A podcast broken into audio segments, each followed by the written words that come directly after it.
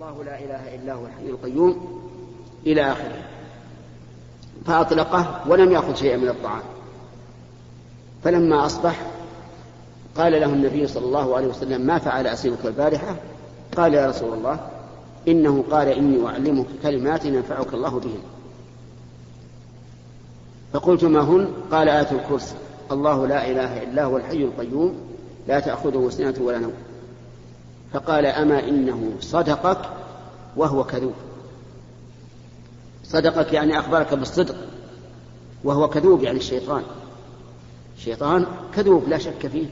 كذوب غرور كذب على أبينا آدم وقال له أي لأبينا آدم وهو في الجنة قال هل أدلك على شجرة الخلد وملك لا يبلى الشجرة هذه شجرة قال الله لآدم وحواء كلا من حيث شئتما من الجنة من أي شجر منها لكن لا تقربا هذه الشجرة. فجاء الشيطان إلى آدم وحواء وغرهما وأقسم لهما أنه ناصر وهو كاذب هو الغاش. فهو كذوب. وأقره النبي عليه الصلاة والسلام أن من قرأ هذه الآية في ليلة لم يزل عليه من الله حافظ ولا يقربه شيطان حتى يصبح هذه القصة. ففيها فوائد. أولا أنه لا بأس أن الناس يخرجون صدقات الفطر إلى ولي الأمر يعني إلى السلطان أو نائب السلطان. فلو شكلت لجنة تقبض زكاة الفطر من الناس فإن الإنسان إذا دفعها إلى هذه اللجنة برئت ذمته. ومن فوائد الحديث جواز تصرف الوكيل فيما وكل فيه إذا وافق على ذلك الموكل لأن أبا هريرة تصرف هذا التصرف وأعطى الرجل مع أن أقول الرجل أو الشخص لأن حتى الجن يسمون رجال. كما قال تعالى وأنه كان رجال من الإنس يعوذون برجال من الجن. فأبو هريرة تصرف في الليلة الماضية في الليلة الثانية مع أن الرسول قال كذبك. نعم. أما إنه كذبك وسيعود. أما إنه كذبك وسيعود. فأعطاه. وفيه أيضا دليل على أن الشيطان قد يتمثل بصورة الإنسان. وهو كذلك. الشياطين تتمثل بصورة الآدميين. وتتمثل بصورة الكلاب. حتى قال بعض العلماء في قول الرسول عليه الصلاة والسلام الكلب الأسود شيطان أي أن الشياطين تتمثل فتكون كلابا سودا. ولكن الصحيح أن معنى الحديث أن الكلب الأسود شيطان يعني هو شيطان الكلاب وأخبثها وأشدها ضررا وتمردا. وتتمثل الشياطين بالحيوانات تتمثل بالقط وتتمثل أيضا بالحية بالحيات.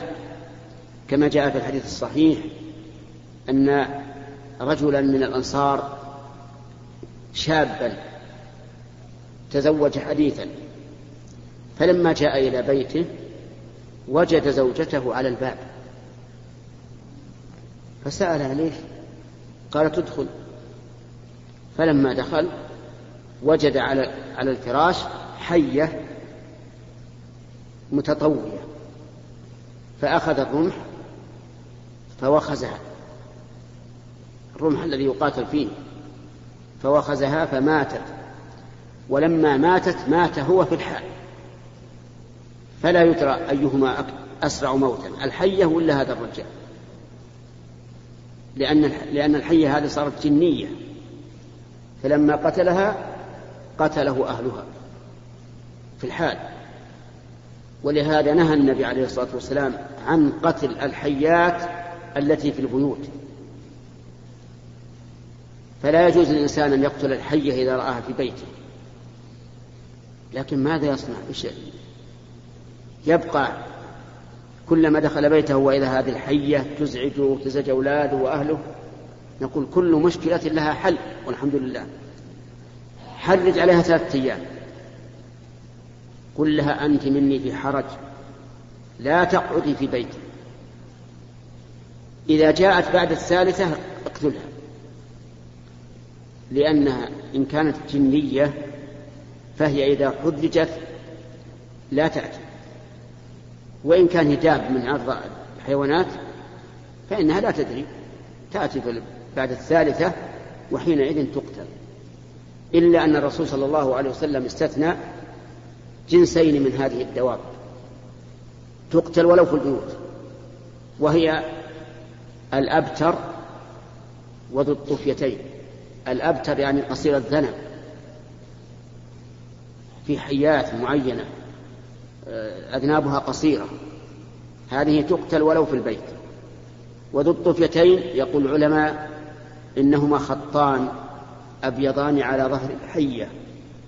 هذه تقتل ولو في البيوت. لأنهما كما قال النبي عليه الصلاة والسلام يخطفان البصر من شدة قبحهما. ويتبعان ما في بطون النساء يعني يسقط الحمل.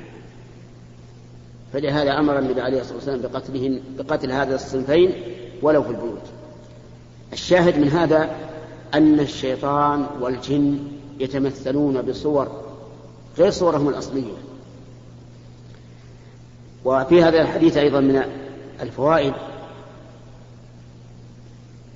أنه يجوز تقديم زكاة الفطر قبل العيد. ولو بأكثر من, يومين إذا كانت تدفع إلى ولي الأمر. وولي الأمر يجب عليها ألا يصرفها إلا في وقتها. ومن فوائد الحديث آية, آية من آيات الرسول عليه الصلاة والسلام. وهو علمه بما جرى مع أنه لم يطلع لكن جاءه الوحي من الله عز وجل. ومن فوائده أنه ينبغي للإنسان كلما جاء إلى فراشه للنوم في الليل يقرأ آية الكرسي من أولها إلى آخرها. وليس منها قوله تعالى لا إكراه في الدين. هذه آية خارجة عن آية الكرسي. آخر آية الكرسي وهو العلي العظيم. فتقرأها كلما أويت إلى فراشك. كل ليل. حتى لا يقربك, لا يقربك الشيطان. حتى تصبح ولا يزال عليك من الله حافظ وحدثني جد هذا الرجل الذي يؤذن بنا الآن أنه كان يقرأها كل ليلة وأنه نسيها ليلة من الليال فلدغته عقرب لأنه الرسول يقول لم يزل عليه من الله حافظ وهو نسي أن يقرأها فلم يوجد الحافظ فلدغته العقرب. فإذا احرص على أن تقرأ آية الكرسي كل ليلة وخصوصا إذا أويت إلى فراشك. وفي هذا الحديث من الفوائد قبول الحق ولو جاء من أي إنسان. أي إنسان يأتي يأتي بحق اقبل منه حتى لو كان شيطان حتى لو كان مشرك. حتى لو كان يهودي أو نصراني إذا جاء بالحق اقبله. فإن الله قبل الحق من المشركين. والنبي صلى الله عليه وسلم قبل الحق من اليهودي. وأقر الحق من الشيطان كما في هذا الحديث. أما الأول قبول الحق من المشركين فإن الله قال عن المشركين وإذا فعلوا فاحشة قالوا وجدنا عليها آباءنا والله أمرنا بها. فتعللوا بعلتين. الأولى أنهم وجدوا عليها آباءهم والثانية أن الله أمرهم بها. فقال الله تعالى قل إن الله لا يأمر بالفحشاء. وسكت عن قولهم وجدنا عليها آباءنا. لأن قولهم وجدنا عليها آباءنا حق صحيح. ها وجدوا آباءهم على هذه الفاحشة. لكن الله لم يأمرهم بها. قل إن الله لا يأمر بالفحشاء.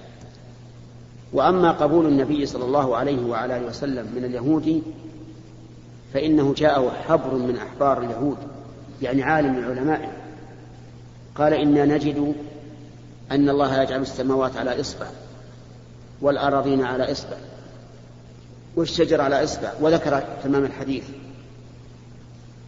فضحك النبي صلى الله عليه وعلى آله وسلم حتى بدت نواجذه تصديقا لقول هذا اليهودي الحبر. ثم قرأ صلى الله عليه وعلى آله وسلم وما قدر الله حق قدره والأرض جميعا قبضته يوم القيامة والسماوات مطويات بيمينه سبحانه وتعالى عما يشركون. وأقر الحق الذي قال به الشيطان كما في هذا الحديث فيجب عليك أيها المسلم أن تقبل الحق من أي إنسان وأن ترد الباطل من أي إنسان. من قال الباطل فقوله مردود ومن قال الحق فقوله مقبول. ولهذا كان من الكلمات المأثورة عند العلماء أن أن الرجال يعرفون بالحق والحق لا يعرف بالرجال.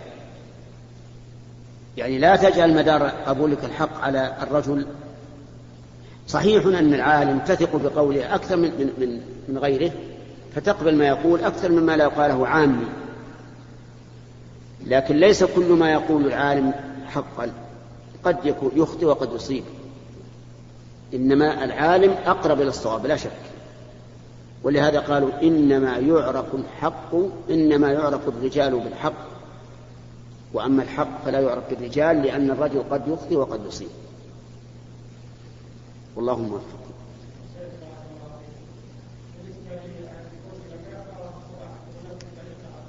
الظاهر إن شاء الله تعالى أنه مثل يعني اللي يقرأها في الصباح لم يزل عليه من الله حافظ ولا أقربه الشيطان حتى يصبح لكن جاء ذكرها في الليل لأن الليل هو موضع الهوام والسباع وما أشبه ذلك. نقل المؤلف رحمه الله تعالى في سياق الأحاديث في باب الحث على سور وآيات مخصوصة.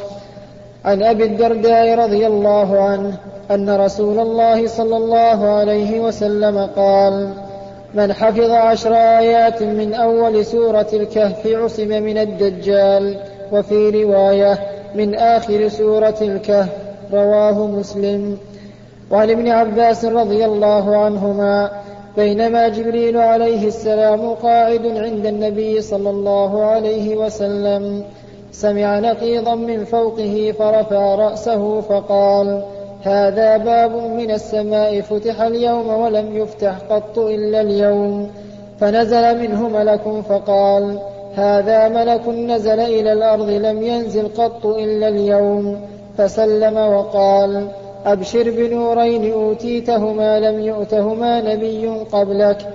فاتحة الكتاب وخواتيم سورة البقرة. لن تقرأ بحرف منها إلا, إلا أعطيته. رواه مسلم. بسم الله الرحمن الرحيم ذكر المؤلف رحمه الله تعالى في سياق باب الحث على سور وآيات معينة من كتاب الله. ما يتعلق بسورة الكهف وما يتعلق بفاتحة الكتاب وآخر سورة البقرة. أما الأول فإن النبي صلى الله عليه وسلم أخبر أنه من حفظ عشر آيات من أول سورة الكهف أو من آخرها عصم من الدجال. والدجال رجل كافر. يبعث في آخر الزمان. يدعي النبوة أولا يعني أنه نبي ثم يدعي أنه إله والعياذ بالله. وفتنته أعظم فتنة كانت على الأرض منذ خلق آدم إلى قيام الساعة كما أخبر بذلك النبي صلى الله عليه وعلى آله وسلم. وقال إن خرج في وأنا فيكم فأنا حجيجه دونكم. وإلا فالله خليفتي على كل مسلم. وقد حذر النبي صلى الله عليه وعلى آله وسلم من فتنته. وما من نبي من الأنبياء إلا أنذره قومه. حتى يستعد الناس بنو آدم يستعدوا لهذه الفتنة العظيمة. وإلا من المعلوم أنه لن يأتي إلا في آخر الزمان. لكن لأجل التنويه بعظم فتنته وأن فتنته كبيرة عظيمة لا ينجو منها إلا من أنجاه الله سبحانه وتعالى. هذا الدجال يجعل الله على يديه آيات خوارق فتنة للناس منها أنه يأمر السماء فتمطر ويأمر الأرض فتنبت فيأتي إلى القوم ممحلين ليس في أرضهم رعي. ومواشيهم ضعاء عجاف فيدعوهم ويمنيهم فيتبعونه. فيأمر السماء فتمطر ويأمر الأرض فتنبت. ثم تروح عليهم مواشيهم وهي أوفر ما تكون لحما وأغزر ما تكون لبنا. ثم يأتي إلى آخرين فيدعوهم ولكنهم ينكرونه. فيصبحون ممحلين. ليس في أرضهم نبات. هل تجدون أعظم هذه الفتنة؟ لا سيما في البادية. فيتبعه أناس كثيرون. فمن تبعه أدخله جنته. ومن أنكره أدخله ناره. وهي جنة فيما يبدو للناس لكنها نار والعياذ بالله. وناره نار فيما يبدو للناس لكنها جنة وماء عذب ولكن الناس ليس لهم إلا الظاهر. إلا أن الله سبحانه وتعالى بين لنا آياته أنه كاذب يعني هذا الدجال بما أخبرنا به صلى الله عليه وعلى آله وسلم. من أن هذا الرجل مكتوب بين عينيه كافر. كاف فاء راء. يقرأه كل مؤمن. كل مؤمن لو ما يعرف يكتب ولا يقرأ يقرأه. ويعمى عنه كل منافق. ما يرى هذا المكتوب في عينيه بين عينيه. لأنه قد أضل والعياذ بالله. كما أن الإنسان في القبر إذا كان مؤمنا أجاب. بالصواب وقال ربي الله ودين محمد ودين الإسلام ونبي محمد وإذا كان منافقا ولو كان قارئا لم يجب والعياذ بالله. وأعطانا نبينا صلى الله عليه وعلى آله وسلم آية أيضا بينة وهي أنه أعور ليس له إلا عين واحدة. وربنا جل وعلا ليس بأعور منزه عن كل عيب ونقص. فمن وفق سلم من فتنته ونجا يبقى في الأرض هذا الدجال الخبيث يبقى في الأرض أربعين يوما. أول يوم كسنة يعني اثني عشر شهرا. سبحان الله. الآن الشمس تدور بأربع وعشرين ساعة على الأرض. لكن أول يوم من أيام الدجال لا تدور إلا باثنى عشر شهر سنة كاملة واليوم الثاني كالشهر ثلاثين يوما والثالث كالأسبوع سبعة أيام وبقية الأيام كأيامنا يبقى هذه المدة ثم ينزل عيسى بن مريم عليه الصلاة والسلام فيقتل هذا الدجال. المسيح الصادق النبي الطاهر يقتل هذا المسيح الخبيث الدجال يسلطه الله عليه عز وجل فيقتله. ومن أجل عظم فتنته أمرنا رسول الله صلى الله عليه وسلم أن نستعيذ بالله منه في كل صلاة. فقال إذا تشهد أحدكم فليقل أعوذ بالله من عذاب جهنم ومن عذاب القبر ومن فتنة المحيا والممات ومن فتنة المسيح الدجال. لأن فتنته عظيمة. فينبغي لنا أن نستعيذ بالله عز وجل بقلب صادق من فتنة هذا المسيح الدجال. ثم إنه أيضا من أسباب وقاية فتنته أن من حفظ عشر آيات من سورة الكهف من أولها أو آخرها وقرأهن عليه عصم من فتنته. ومن السور المعينة والآيات المعينة سورة الفاتحة. وآيتين من آخر سورة البقرة. فإنه ما قرأهما أحد من هذه الأمة مؤمنا موقنا إلا آتاه الله تعالى ما فيهما من الطلب. وفي سورة الفاتحة اهدنا الصراط المستقيم صراط الذين أنعمت عليهم غير المغضوب عليهم ولا الضالين. قال الله تعالى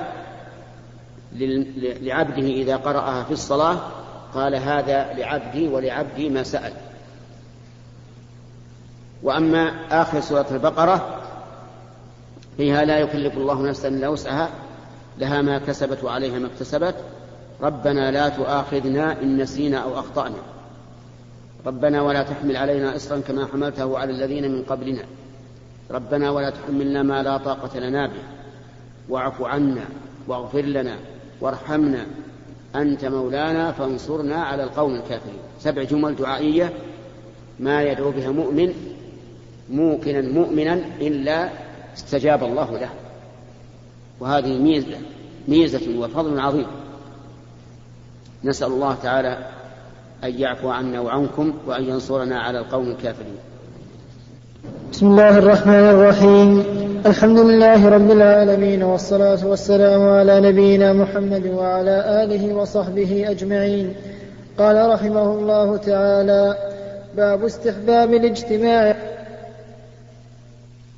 رضي الله عنه قال قال رسول الله صلى الله عليه وسلم وما اجتمع قوم في بيت من بيوت الله يتلون كتاب الله ويتدارسونه بينهم إلا نزلت عليهم السكينة وغشيتهم الرحمة وحفتهم الملائكة وذكرهم الله في من عنده رواه مسلم. بسم الله الرحمن الرحيم. قال المؤلف النووي رحمه الله في كتابه رياض الصالحين باب اجتماع الاجتماع على تلاوة القرآن. يعني بذلك أنه من المستحب أن الناس يجتمعون على تلاوة القرآن. كما يوجد الآن في حلقات تحفيظ القرآن في المساجد فإن هذا من هذا النوع. يجتمعون يتعلمون القرآن ويعلمونه فإن هذا مما ندب إليه النبي صلى الله عليه وعلى آله وسلم.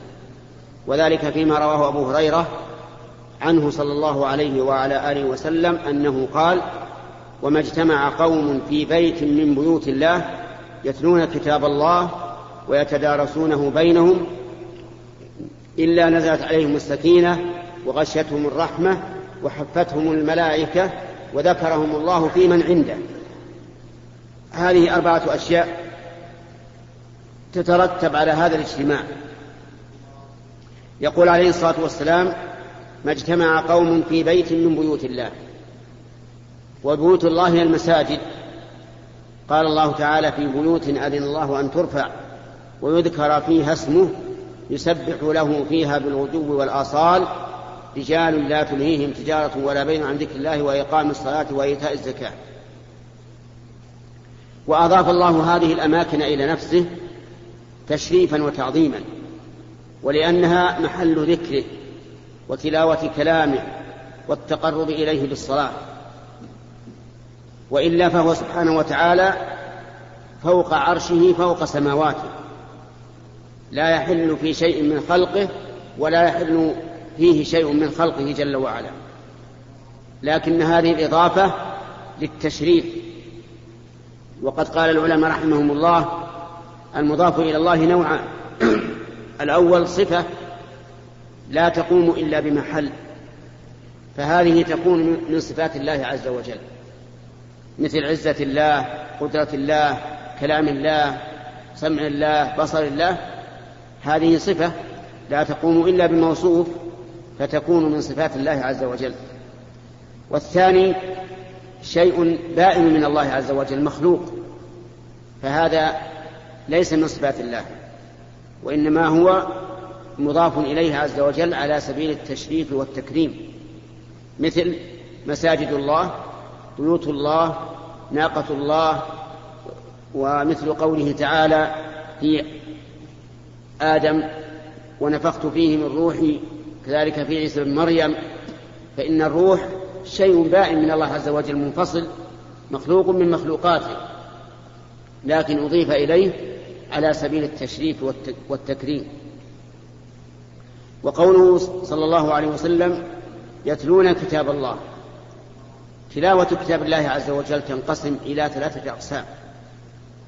تلاوة اللفظ وتلاوة المعنى وتلاوة العمل. أما تلاوة اللفظ فمعروف. يقرأ هذا وهذا وهذا وهذا وهي على نوعين. النوع الأول أن يقرأ القارئ صفحة أو صفحتين ثم يتابعه الباقون يقرؤون نفس ما قرأ. وهذا غالبا يكون في التعليم والثاني النوع الثاني من القراءة اللفظية أن يقرأ القارئ صفحة أو صفحتين ثم يقرأ الثاني بعده صفحة أو صفحتين غير ما قرأه الأول وهلم جرا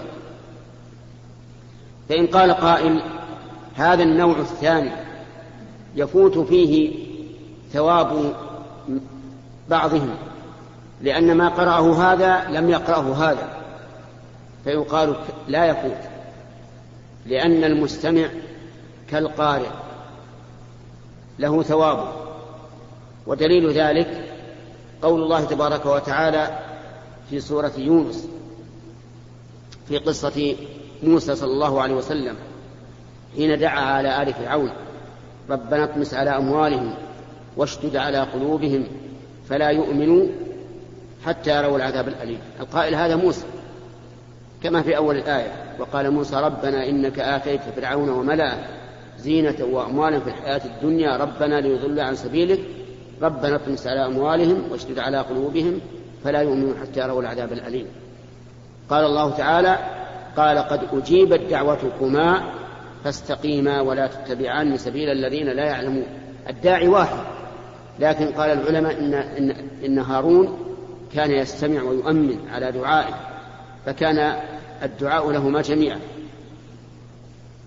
أما التلاوة المعنوية فأن يتدارس هؤلاء القوم كتاب الله عز وجل ويتفهموا معناه. ما معنى هذه الآية؟ إن كان مما يدرك باللغة العربية فهذا معروف.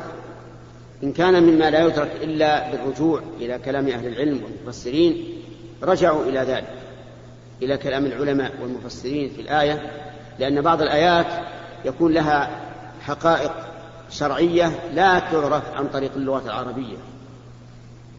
وقد كان السلف الصالح لا لا يقرؤون عشر آيات حتى يتفهموها وما فيها من العلم والعمل. قالوا فتعلم القرآن والعلم والعمل جميعا. أما القسم الثالث من التلاوة فهي التلاوة العملية. وهذه هي المقصود الأعظم بالقرآن الكريم. كما قال تعالى كتاب أنزلناه إليك مبارك ليدبروا آياته وليتذكر أولو الألباب. العمل بما جاء في القرآن وذلك بتصديق ما أخبر الله به والقيام بما أمر به والبعد عما نهى عنه. هذه التلاوة العملية لكتاب الله عز وجل. يقول عليه الصلاة والسلام إلا نزلت عليهم السكينة. السكينة شيء يقذفه الله عز وجل في القلب. فيطمئن ويوقن ويستقر ولا يكون عنده قلق ولا شك ولا ارتياب. هو ساكن مطمئن. وهذه من أكبر نعمة الله على العبد أن ينزل السكينة في قلبه بحيث يكون مطمئنا. غير قلق ولا شاك راضيا بقضاء الله وقدره. مع الله عز وجل في قضائه وقدره إن أصابته ضراء صبر وانتظر الفرج من الله وإن أصابته سراء شكر وحمد الله على ذلك. مطمئن مستقر مستريح. هذه السكينة نعمة عظيمة. نسأل الله أن ينزل في قلوبنا وقلوبكم السكينة. وقد قال الله تعالى هو الذي أنزل السكينة في قلوب المؤمنين ليزدادوا إيمانا مع إيمانهم. فهي من أسباب زيادة الإيمان. إلا نزلت عليهم السكينة وغشيتهم الرحمة. غشيتهم يعني غطتهم. والغشيان بمعنى الغطاء كما قال تعالى والليل إذا يغشى يعني يغطي الأرض بظلامه. غشيتهم الرحمة أي رحمة الله عز وجل. فتغشاهم وتحيط بهم وتكون لهم بمنزلة الغطاء الشامل لكل ما يحتاج يحتاجون إليه من رحمة الله عز وجل. وحفتهم الملائكة أي أحاطت بهم. يستمعون الذكر ويكونون شهداء عليه. والرابع وذكرهم الله في من عنده. يذكرهم الله تعالى في الملأ الأعلى. وهذا كقوله تعالى في الحديث القدسي من ذكرني في ملأ ذكرته في ملأ خير منه. وهذا المهم أن هذا الحديث يدل على فضيلة الاجتماع على كتاب الله عز وجل. والله موفق.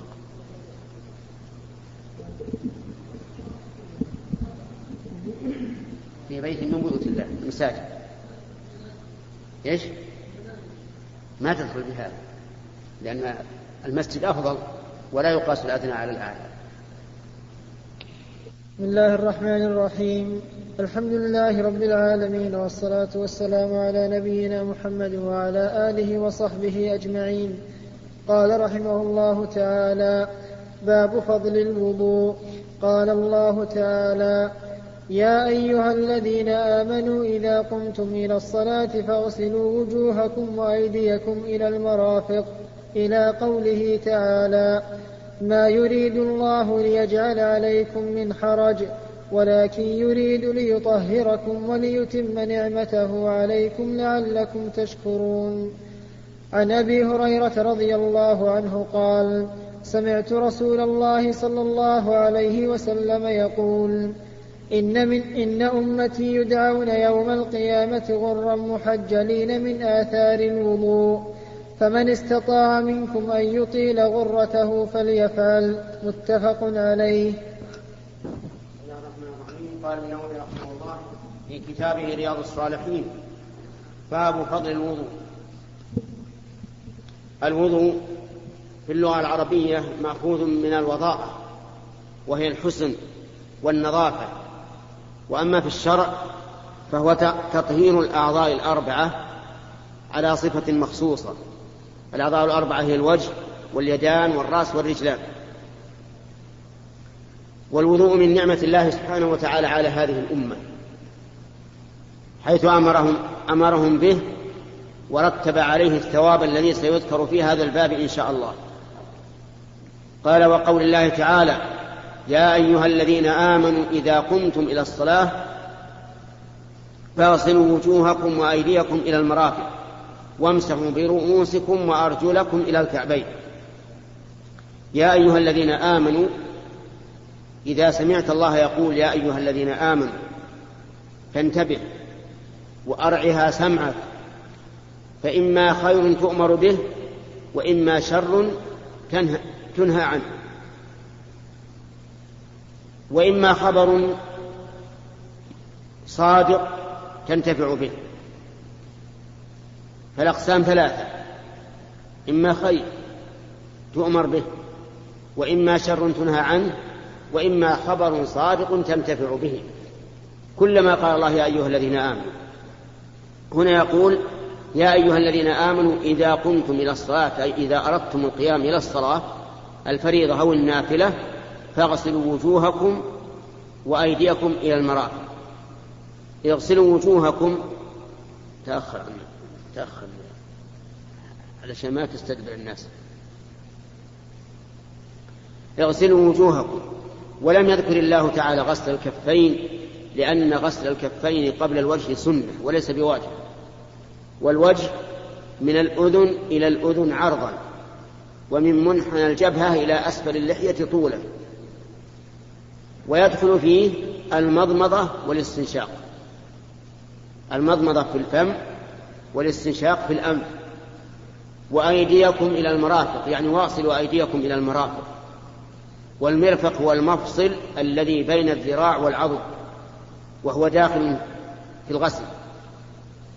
لأن النبي صلى الله عليه وعلى آله وسلم كان إذا غسل يديه أشرع في العضد وأدار الماء على المرفقين وامسحوا برؤوسكم الرأس يمسح.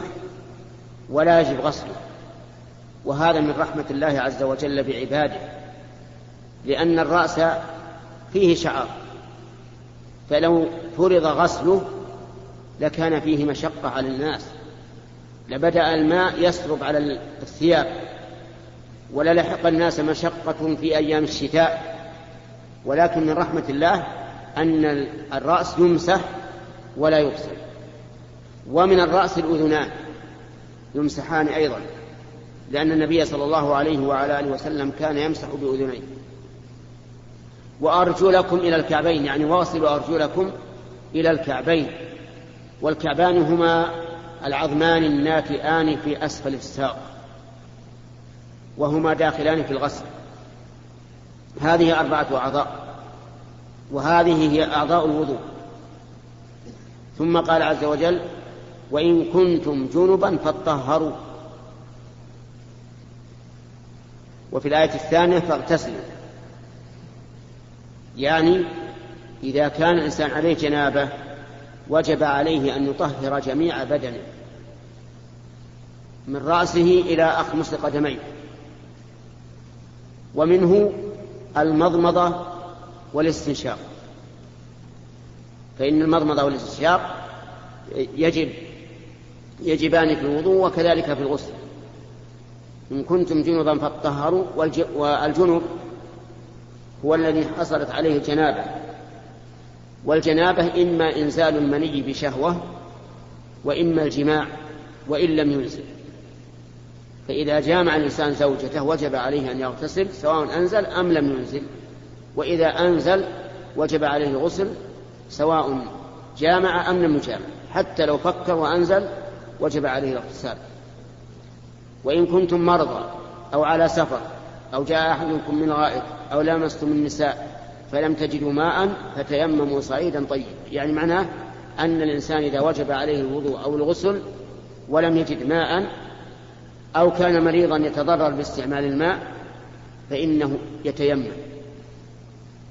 يضرب الأرض بكفيه ويمسح وجهه وكفيه. فامسحوا بوجوهكم وأيديكم منه.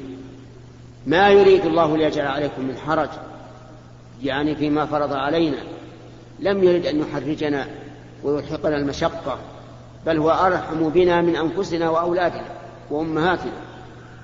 والدليل أنه أرحم منا بأنفسنا قوله تعالى ولا تقتلوا أنفسكم فالذي يوصيك ألا تقتل نفسك هو أرحم بك من نفسك. فهو لا يريد منا بهذا, بهذا الفرض أن يشق علينا أو يلحقنا الحرج ولكن يريد ليطهركم. هذا الذي أراد الله منا بالوضوء والغسل. أن يطهر ظواهرنا بالماء وأن يطهر بواطننا بالتوحيد. ولهذا يسن إذا فرغت من الوضوء أن تتشهد. تقول أشهد أن لا إله إلا الله وحده لا شريك له وأشهد أن محمدا عبده ورسوله اللهم اجعلني من التوابين واجعلني من المتطهرين. وليتم نعمته عليكم وذلك بهذا الوضوء الذي يحصل به تكفير السيئات ورفعة الدرجات. فإن من توضأ وأسبغ الوضوء ثم قال أشهد أن لا إله إلا الله وحده لا شريك له وأشهد أن محمدا عبده ورسوله اللهم اجعلني من التوابين واجعلني من المتطهرين فتحت له أبواب الجنة الثمانية يدخل من أيها شاء وقول لعلكم تشكرون أي لأجل أن تشكروا الله عز وجل على نعمه. فالواجب على المرء أن يشكر الله على نعمه لأن نعم الله لا تحصى ولا سيما النعم الدينية لأن النعم الدينية بها سعادة الدنيا والآخرة. والشكر هو القيام بطاعة الله بامتثال أمره. واجتناب نهيه يعني باللسان والأركان والقلوب. الشكر يكون بالقلب واللسان والجوارح. نسأل الله أن يرزقنا وإياكم شكر نعمته وحسن عبادته. إنه على كل شيء قدير. بسم الله الرحمن الرحيم. الحمد لله رب العالمين والصلاة والسلام على نبينا محمد وعلى آله وصحبه أجمعين. قال رحمه الله تعالى باب فضل الوضوء. عن أبي هريرة رضي الله عنه قال سمعت رسول الله صلى الله عليه وسلم يقول إن أمتي يدعون يوم القيامة غرا محجلين من آثار الوضوء فمن استطاع منكم أن يطيل غرته فليفعل. متفق عليه. وعنه رضي الله عنه قال سمعت خليلي صلى الله عليه وسلم يقول تبلغ الحلية من المؤمن حيث يبلغ الوضوء رواه مسلم. وعن عثمان بن عفان رضي الله عنه قال قال رسول الله صلى الله عليه وسلم من توضأ فأحسن الوضوء خرجت خطاياه من جسده حتى تخرج من تحت أظفاره رواه مسلم. بسم الله الرحمن الرحيم. هذه الأحاديث ذكرها النووي رحمه الله في رياض الصالحين في باب فضل الوضوء. حديث أبي هريرة رضي الله عنه قال سمعت رسول الله صلى الله عليه وعلى آله وسلم يقول إن أمتي يدعون يوم القيامة غرا محجلين من أثر الوضوء فمن استطاع منكم أن يطيل غرته فليفعل. يعني أن هذه الأمة أمة محمد صلى الله عليه وعلى آله وسلم تدعى يوم القيامة غرا محجلين. الغرة بياض الوجه بياض الوجه والتحجيل بياض الأطراف أطراف اليدين وأطراف الرجلين. يعني أن هذه المواضع تكون نورا يتلألأ يوم القيامة لهذه الأمة. وهذه خاصة بنا ولله الحمد. كما قال النبي عليه الصلاة والسلام سيما ليست لغيركم.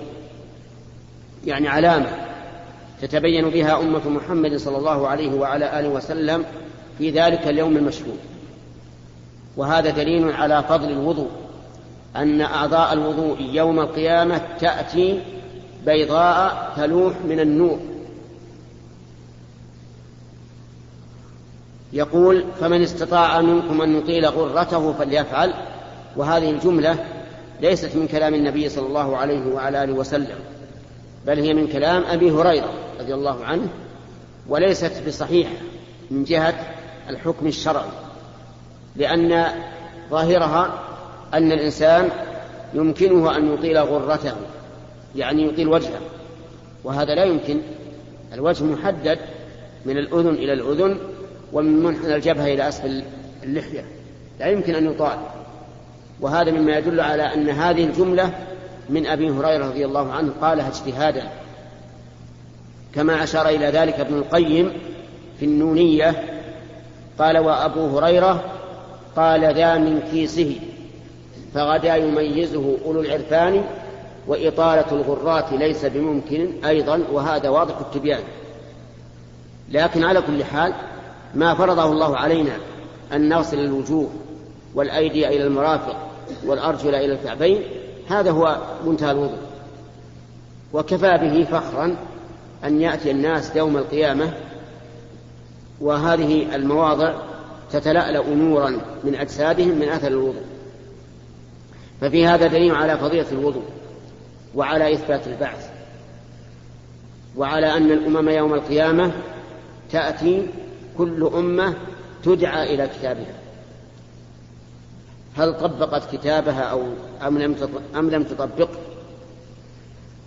وأما الحديث الثاني حديث أبي هريرة رضي الله عنه أن النبي صلى الله عليه وعلى آله وسلم قال تبلغ الحلية من المؤمن حيث يبلغ الوضوء. الحلية يوم القيامة يحلى بها الرجال والنساء. يلبس الرجال والنساء حلية من ذهب وفضة ولؤلؤ وحلوا أساور من فضة يحلون فيها من أساور من ذهب ولؤلؤ فهم يحلون بهذه الأنواع الثلاثة يلبس الرجل والمرأة في الجنة حليا من هذه الأنواع الثلاثة ذهب وفضة ولؤلؤ ولا بد أن تكون مرصوفة على وجه يحصل به الجمال أكثر وأكثر. لأن التحلي بكل نوع من هذه لا شك أنه يكسب الإنسان جمالا.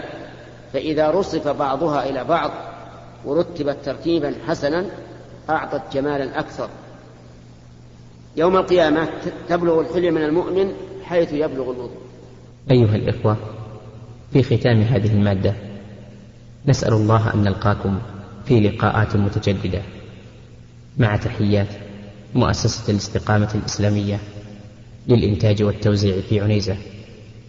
شارع هلالة رقم الهاتف والناسخة الهاتفية صفر ستة ثلاثة ستة أربعة ثمانية ثمانية ثمانية صفر والرقم الثاني صفر ستة ثلاثة ستة أربعة خمسة ثمانية ثمانية صفر. ورقم صندوق البريد اثنان وخمسمائة وألف.